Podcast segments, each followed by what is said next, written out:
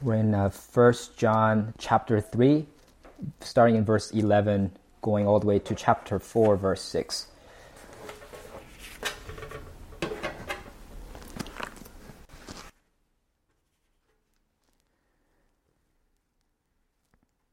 For this is the message that you have heard from the beginning, that we should love one another. We should not be like Cain, who was of the evil one and murdered his brother. And why did he murder him? Because his own deeds were evil and his brother's righteous. Do not be surprised, brothers, that the world hates you. We know that we have passed out of death into life because we love the brothers. Whoever does not love abides in death. Everyone who hates his brother is a murderer, and you know that no murderer has eternal life abiding in him.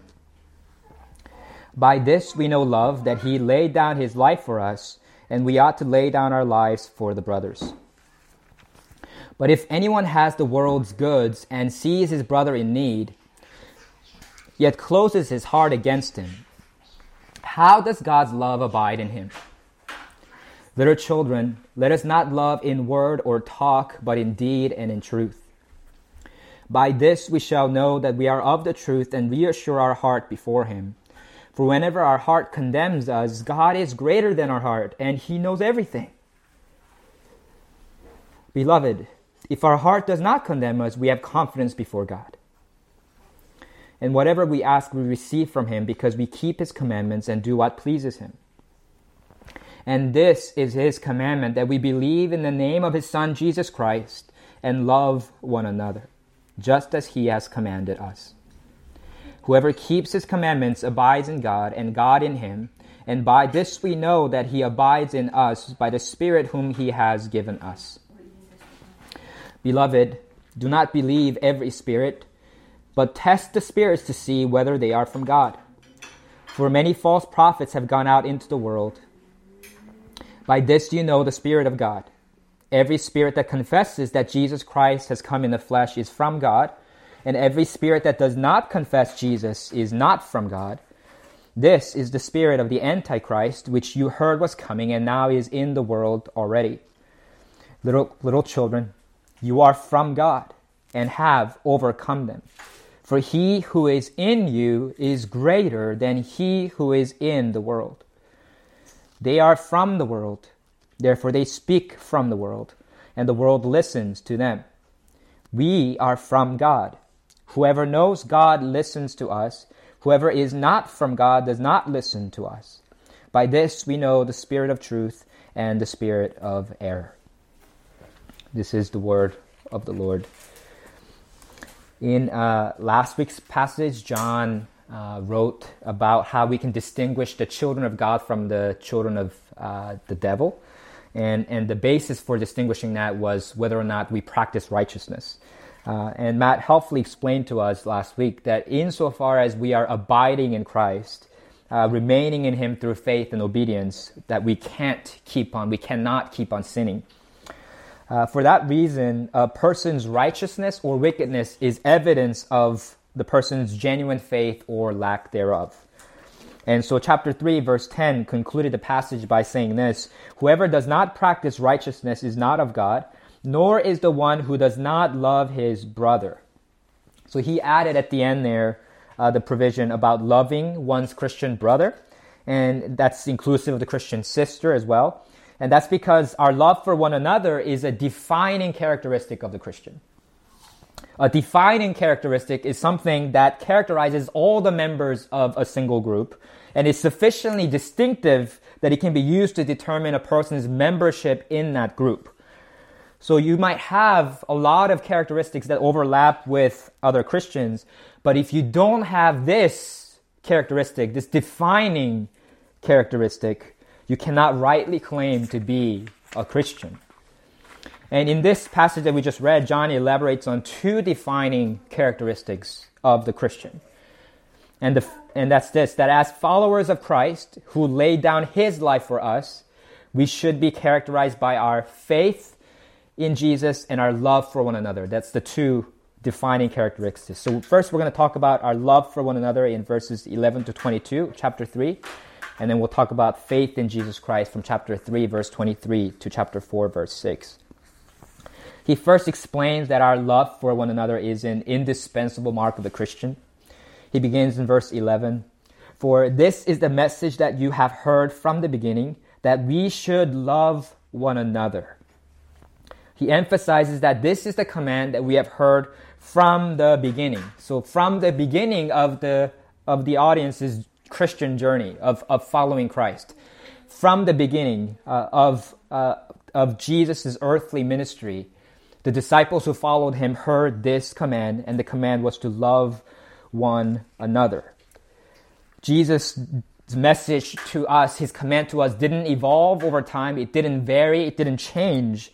It was consistent from the beginning, and that is we should love one another. And this is a key theme in all of Apostle John's writings, and this is the first of six uh, references to Jesus' command to love one another in this in this letter alone. And John explains this further by first giving us a negative example of hating one's brother in verses 12 to 15. And then he gives us a positive example of loving one's brother in verses 16 to 22. He says in verse 12, We should not be like Cain, who was of the evil one and murdered his brother. And why did he murder him? Because his own deeds were evil, and his brother's righteous. John's uh, alluding to Genesis chapter 4, where we know Cain, a son of Adam and Eve, murders his younger brother Abel out of anger when the Lord accepts Abel's offering but rejects his offering. Uh, according to the narrative in Genesis, uh, this, the, the Lord did this because Abel, as a shepherd, offered, it says, the firstborn of his flock and of their fat portions. So Abel brought to God the best, the first of his flock, the best of his flock. But Cain, as a farmer, did not offer the first fruits of the, the produce. And, and later in the Old Testament, this idea of bringing the first fruits of, as an offering to God is codified in the law. And so, if to, to summarize it, Abel brought his cream of the crop, and Cain brought his crumbs to God. Abel brought something that was truly sacrificed. Cain brought what he could. But Cain, whose own out of envy and anger, murdered Abel, his brother, whose deeds were righteous. And then John continues in verse 13 Do not be surprised, brothers, that the world hates you. In the same way that Cain hated his brother, Abel, were evil and his brothers was righteous, the sinful, unbelieving world will hate us. Jesus said in John 7, verse 7, The world hates me because I testify about it that its works are evil. Jesus also said in John 15, verses 18 to 19, If the world hates you, know that it has hated me before it hated you. If you were of the world, the world would love you as its own. But because you are not of the world, but I chose you out of the world, therefore the world hates you. The world is in rebellion against God. They recognize that Christians live by a code of a different kingdom. And that fuels their hatred because the world hates aliens, those who are not like them. By living according to the Word of God, we testify to the world that their works, which is contrary to the Word of God, are evil. And the world hates that testimony. By claiming the exclusivity of Jesus Christ and saying that salvation is found in Him alone, we testify to the world that their religions and philosophies and worldviews, which contradict the Word of God, are false and inadequate. And the world has testimony. So we should not be surprised when the world hates us. I think often we can uh, be surprised by the vitriol or the persecution we receive from the world.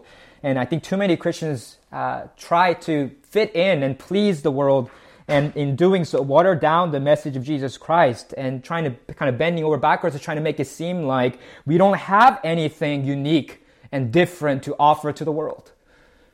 As if we are just like them. We fit in, nothing different about us. That's not true. The message we offer is necessarily different. It is necessarily con- contrasts us from the world. And when that's the case, it's not a surprise when the world hates us.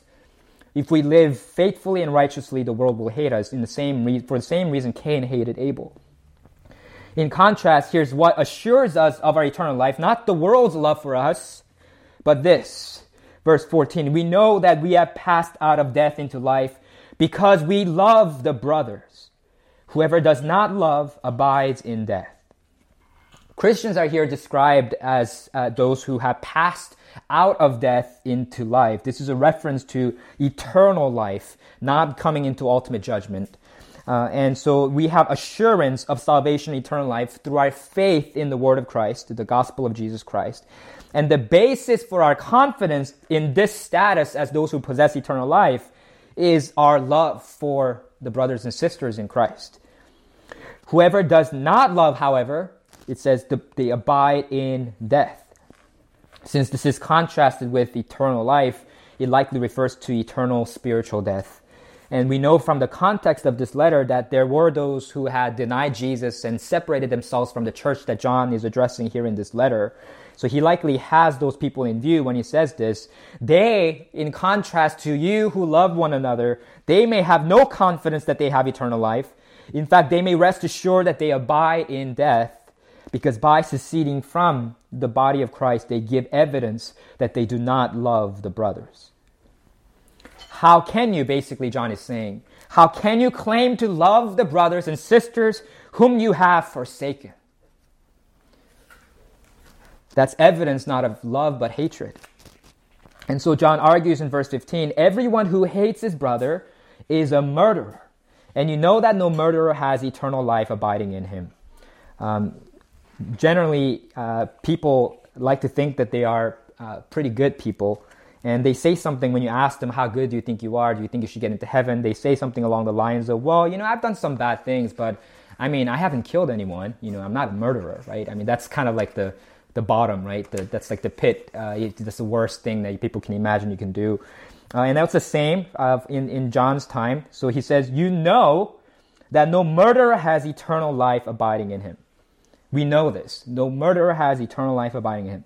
But the surprising thing here is that John associates hatred with murder. And he learned this lesson from Jesus. Jesus taught in Matthew 5 21 to 22 You have heard that it was said to those of old, You shall not murder, and whoever murders will be liable to judgment. But I say to you that everyone who is angry with his brother will be liable to judgment. In the same way, a murderer is liable to judgment. A person who is sinfully angry and hates his brother is liable to judgment. Jesus taught that murder is the blossom that grows on the bud of hatred, on the bud of anger. Cain envied and hated his brother Abel, and, and that produced murder. Do you envy your brother or sister in Christ? Do you wish you had the favor or blessing that they enjoy, or do you begrudge their happiness? Are you harboring anger or resentment toward anyone of your brother or sister in Christ? If that's the case, that's not something to take lightly, but something to deal with urgently, and immediately, because harboring hatred, festering anger is the root of murder. Of course, this, the fear of the consequences and the societal pressures might keep us from the physical act, but we may commit many murders in our hearts, and God sees it all. And if hatred of one's brother leads to killing him, love of one's brother leads to dying for him.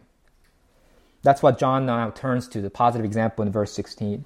By this we know love that he laid down his life for us, and we ought to lay down our lives for the brothers.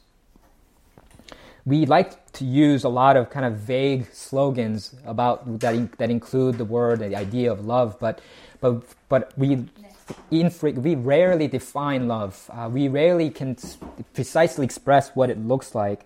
Uh, but John tells us exactly what love looks like, what the definite standard of love is. And he says this that Jesus laid down his life for us, and we ought to lay down our lives for the brothers. Jesus, the eternal Son of God, took on a human nature and became a son of man so that he could share in our infirmities, so that he might bear our sins on the cross. Jesus, the eternal word of life, took on our mortal nature and experienced death in our place. Many of us have heard this gospel message many times, and it's easy to just let it slip through our ears. But think about that and let that sink in for a moment. Maybe it would be helpful to think about it this way. When we hear in the news that a, a baby, a baby which is life and innocence, is brutally and violently murdered, or when you hear in the news that a nun which is a symbol of chastity, is raped, it repulses us, doesn't it? It's, it makes us sick to our stomach.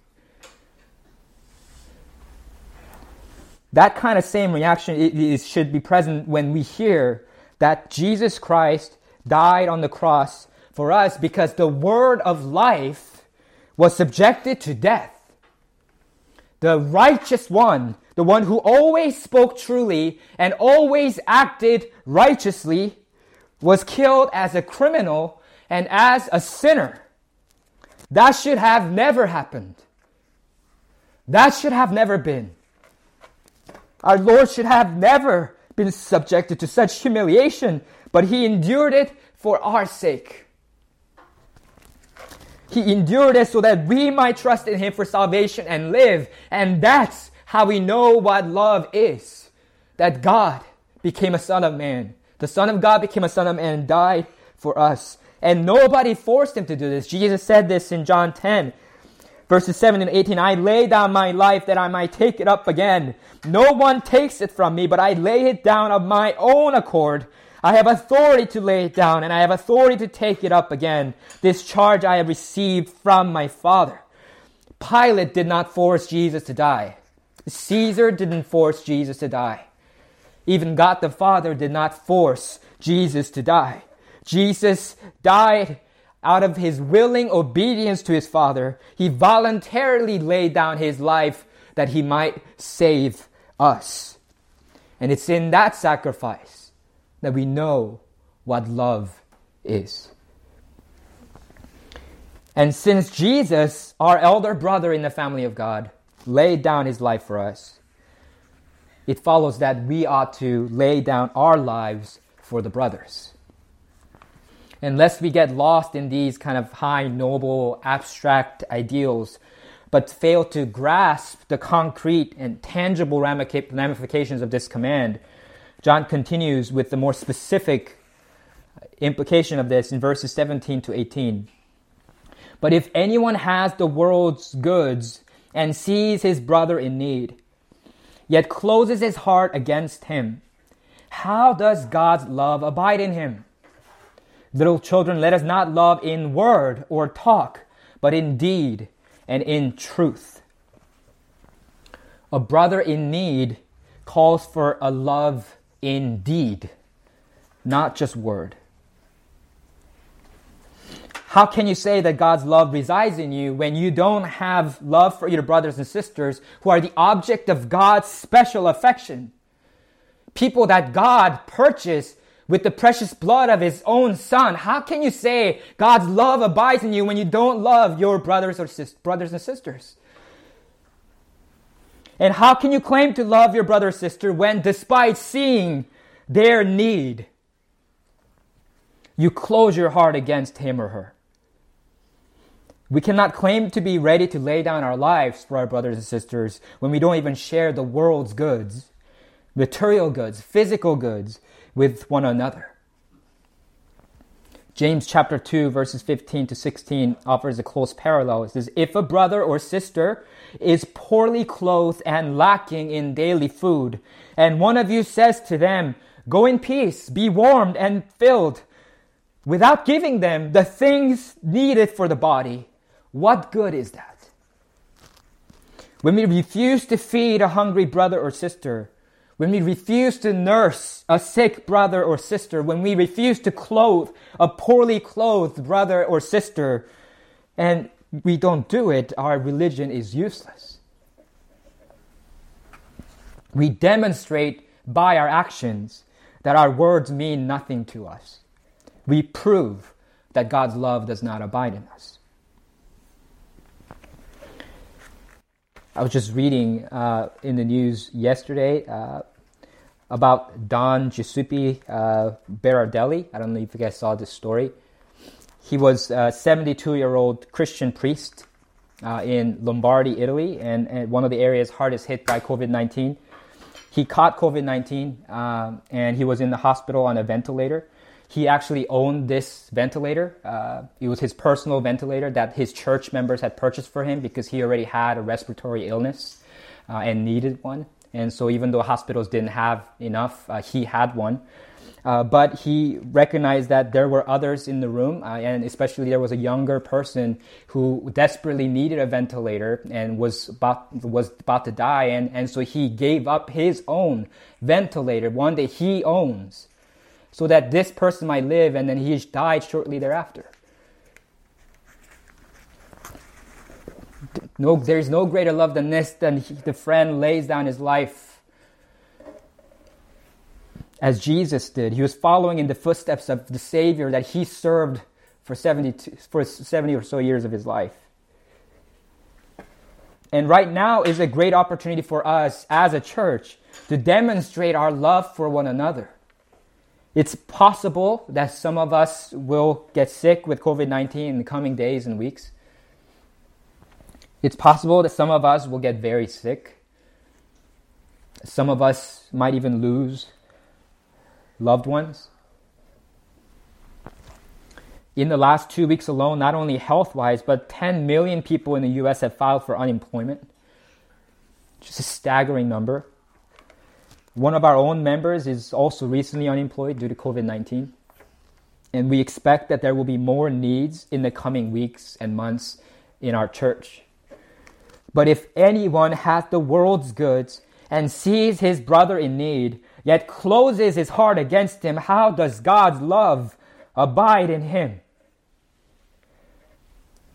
This is not the time for us to close our hearts to one another.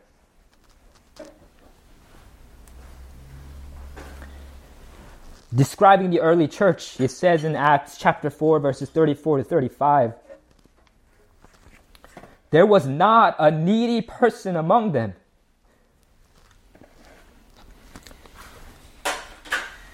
For as many as were owners of lands or houses sold them and brought the proceeds of what was sold and laid it at the apostles' feet and it was distributed and it was distributed to each as any had need. So long as any of us has a roof over our head, our brothers and sisters in Christ should not be homeless. So long as any of us has food on our tables, our brothers and sisters should not be going hungry. So long as any of us have money to spend, our brothers and sisters should not be begging. Because this is our family. This is God's family.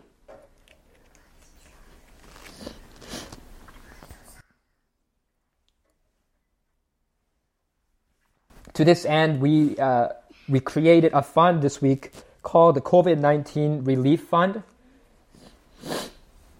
In addition to our general church fund, we're going to use this fund to provide urgent temporary aid to church members who have lost income due to the COVID 19 pandemic. And uh, we're asking you to give to that over and above your normal tithes and offerings. And you can do that on our website. Go to bit.do Trinity Give and choose the COVID 19 Relief Fund. We can kind of tell you on the chat after how to do that. And, and please uh, let us know of any needs that arise. Don't keep it to yourself if you don't if you don't feel badly about you know if you're t- telling us in person about the needs that you have just fill out that online survey. Tell us what you're going through so that we can walk through this time with you. This is when the body of christ must bond together and care for one another. Any uh, surplus money that, that, that we might have uh, from that fund we'll use to aid other gospel center churches in the area that are experiencing critical financial hardship, if there is any surplus. I was speaking with a pastor friend of mine in New Jersey, and he shared with me that his church this past week cut five staff members, including one of the pastors, because their regular tithes and offerings have taken such a hit from not gathering week to week. And I think this is, uh, uh, we sh- our love for one another should extend and overflow out of our own local church as well when we are able. In the same way, in Acts 11, uh, when prophet Agabus prophesied of a great famine that was coming over the, over the, over the whole region, uh, it says that the disciples determined, everyone according to his ability, to send relief to the brothers living in Judea. Uh, on a couple different occasions recorded in the New Testament, believers from other regions gathered funds to send to the churches in Jerusalem because it seems that they were particularly impoverished. And when we love one another in this way, when our love is demonstrated indeed, that gives us assurance before God, this passage teaches us. John writes in verses 19 to 22 by this we shall know that we are of the truth and reassure our heart before Him. For whenever our heart condemns us, God is greater than our heart, and He knows everything.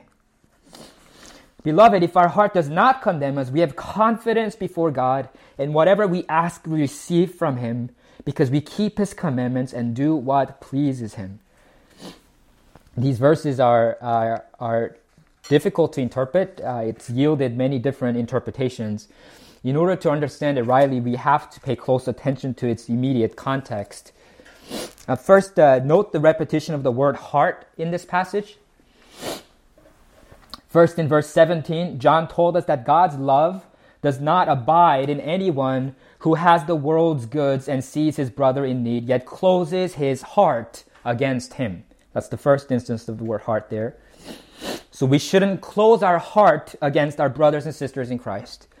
Then verse 19 tells us how we can reassure our heart before God. How we might have confidence in our heart before God, in His presence, that we are of the truth, that we belong to Him. So this is the thesis of verses 19 to 22. And then in verse 20 and verse 21, John gives us two kind of opposing scenarios that are parallel to each other. They're, it's an antithetical parallel. They're, they oppose each other, but they match each other in, in structure. So the, this gets a little bit lost in translation, but both verse 20 and verse 21 begin with if in the original language.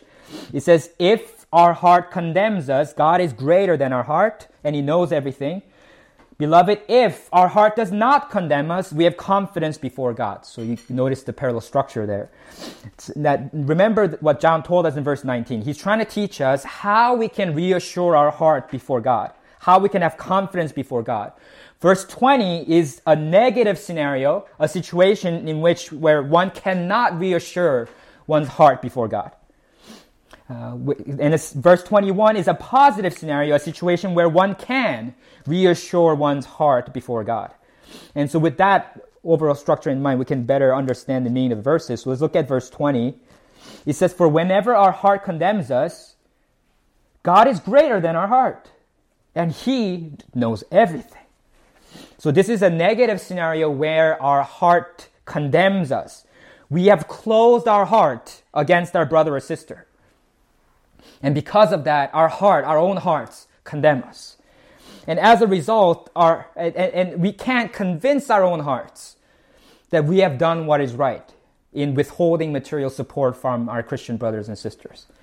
And when we have done that, how can we reassure our heart before God? Since God's greater than even our heart. And He knows everything. We might try to rationalize, rationalize our lack of love for our brothers and sisters and try to convince ourselves, convince our own hearts by saying, well, I need this food just as much as he does. I need this money just as much as she does. Giving stuff to him is not the best thing. It might make him dependent and complacent. You know, she should have worked harder and prepared better for these kinds of emergencies. We might say all kinds of things trying to persuade our hearts to convince our hearts, reassure our hearts in light of having closed our hearts against our brothers. But our hearts won't let us off the hook that easily, and our heart condemns us. And what John is saying is when even our own sinful heart condemns us, there is no chance that we can reassure our heart before God.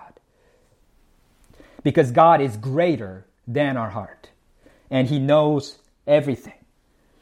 We might fool ourselves, but we can never fool God because He sees the hidden motivations and murmurs of our heart that we ourselves are not even aware of.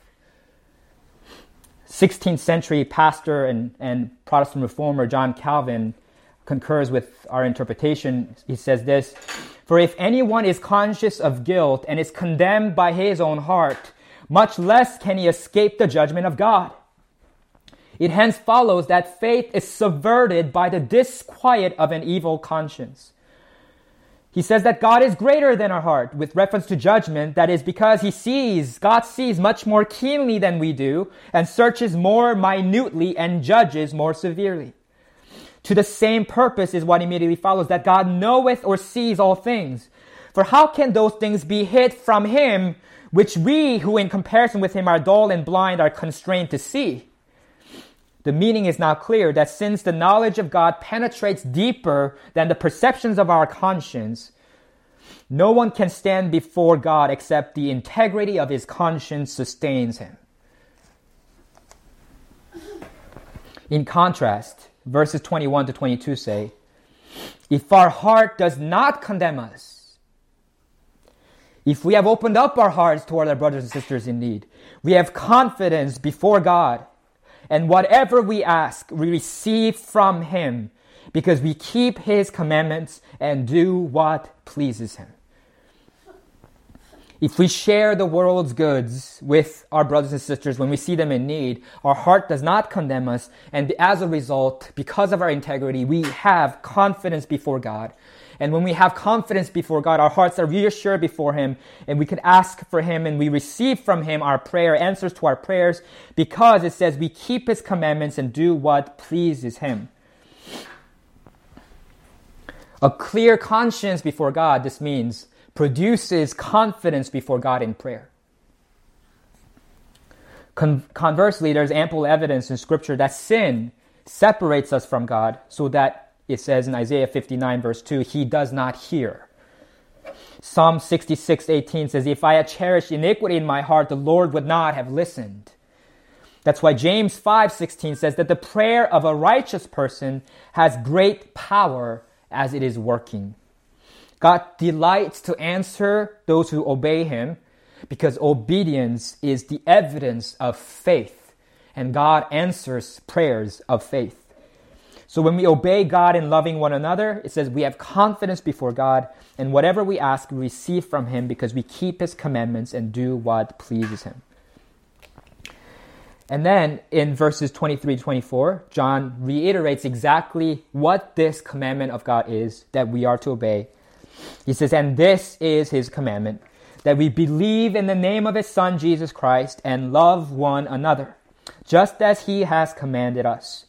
Whoever keeps his commandments abides in God, and God in him. And by this we know that he abides in us, by the Spirit whom he has given us. In, in verses 22 and 24, John uses the plural commandments. But in verse 23, he uses the singular commandment. And by doing that, John tells us that while these two commandments are distinguishable, they are inseparable because our fellowship with our brothers and sisters in Christ depends on and flows from our fellowship with God through Jesus Christ. Because receiving the love of Christ, who laid down his life for us, is the foundation, the basis for our love for one another and laying down our lives for one another. And so we believe in the name of his son Jesus Christ and love one another. These are the two distinguishing marks of the Christian that John emphasizes over and over again. And that's where I get the main point that as followers of Christ who laid down his life for us, we should be characterized by our faith in Jesus and our love for one another. Faith and love. If we have these two things, we know that God abides in us by the Spirit whom he has given us, it says. I should note here that to believe in the name of his son Jesus Christ is not merely to assent mentally to the fact that Jesus is God's son and the Christ, the promised Messiah. It doesn't mean merely to confess his name verbally. It means pledging allegiance to him. It means to align yourself, to come under the authority and the power and the purposes and the priorities of his name. And so when we believe in the name of his son Jesus Christ in this way, the Bible promises that we receive the Holy Spirit from God the Father so that God himself, the triune God, through his Spirit abides in us and dwells in us.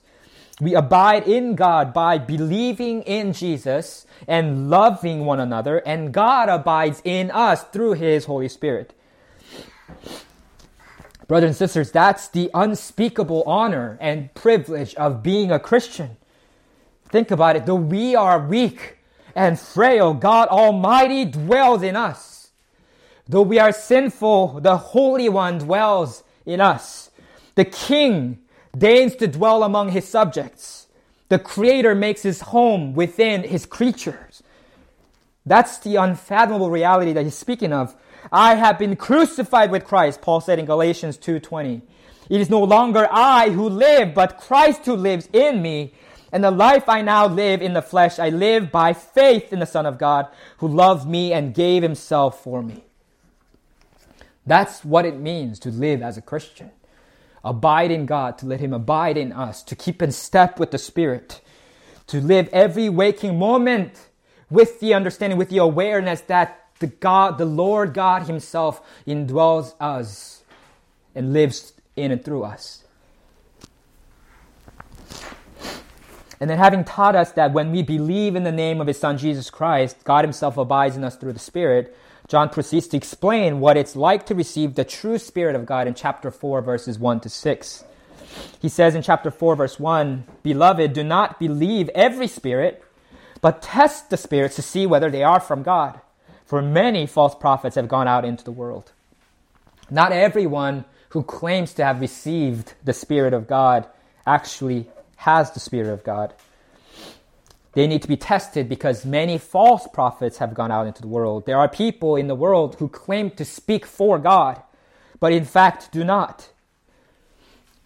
This is a needful warning because false, false prophets, the Bible describes them as, as being insidious subtle. They're stealthy and deceptive. Matthew chapter 7, 15, 7 verse 15, Jesus warns us that false prophets come to us in sheep's clothing, but inwardly they are ferocious, ravenous wolves. Similarly, 2 Peter chapter 2 verse 1 warns us that false prophets and false teachers will secretly bring in destructive heresies, even denying the master who bought them. False teachers don't come to us announcing themselves, just as wolves don't enter the sheepfold announcing their presence. They are rather secretive, they're stealthy, they are insidious, they introduce their false teaching secretly, imperceptibly even. Gradually, they dress themselves up as one of God's own, one of God's sheep, when in fact they are there only to prey on the sheep of God. And here's the test that we are to use to see whether the spirits that are inspiring these people to speak are from God or not. Verses 2 to 3. By this you know the Spirit of God. Every spirit that confesses that Jesus Christ has come in the flesh is from God. And every spirit that does not confess Jesus is not from God. This is the spirit of the Antichrist, which you heard was coming and now is in the world already. If one truly has the Spirit of God, that person will confess the incarnate Word, Jesus Christ, who Son of God who took on human flesh. But anyone who refuses to confess Jesus Christ is animated not by the Spirit of God, but by the Spirit of the Antichrist.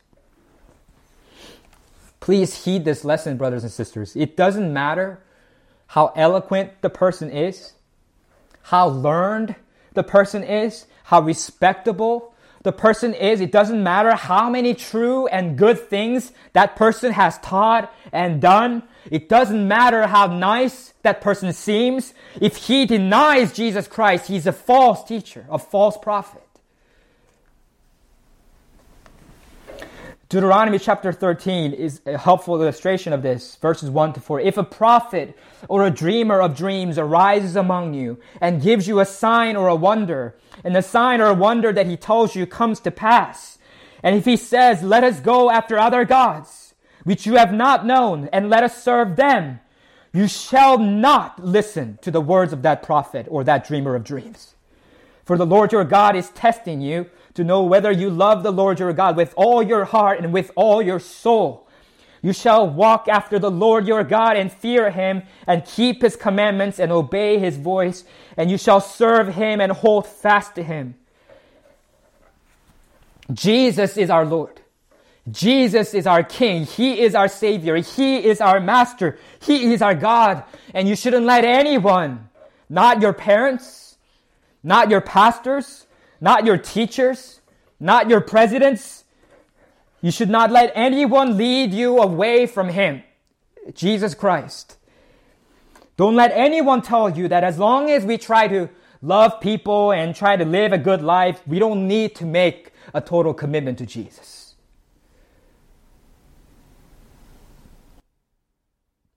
Every spirit that does not confess Jesus is not from God. It is instead the spirit of the Antichrist. But John doesn't stop with the warning. He concludes the section with a follow up encouragement, once again addressing God's people affectionately as little children. He says in verse 4 You are from God and have overcome them. For he who is in you is greater than he who is in the world.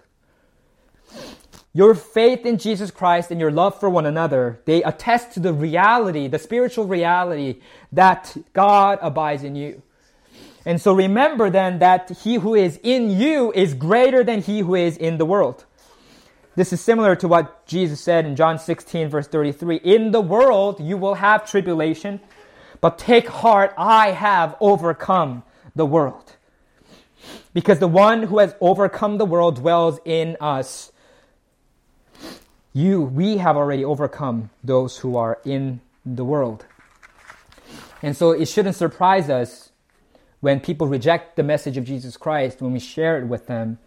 It says in verse 5 they are from the world, therefore they speak from the world, and the world listens to them.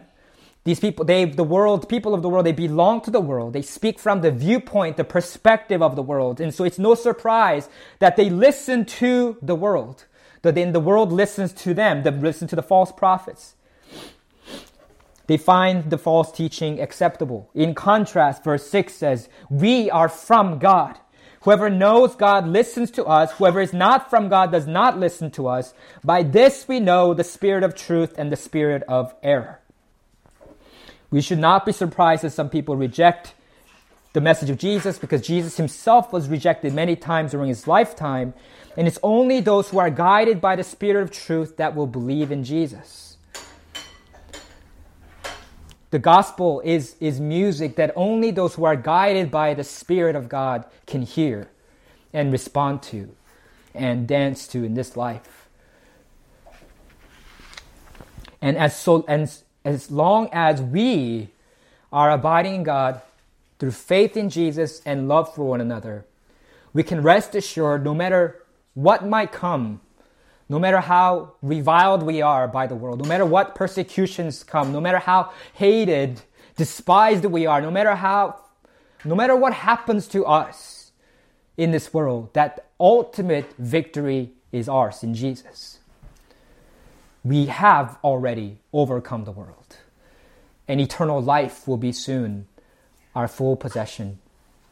And so please hope in that, brothers and sisters, as you go. Take a moment to reflect on what I've been sharing about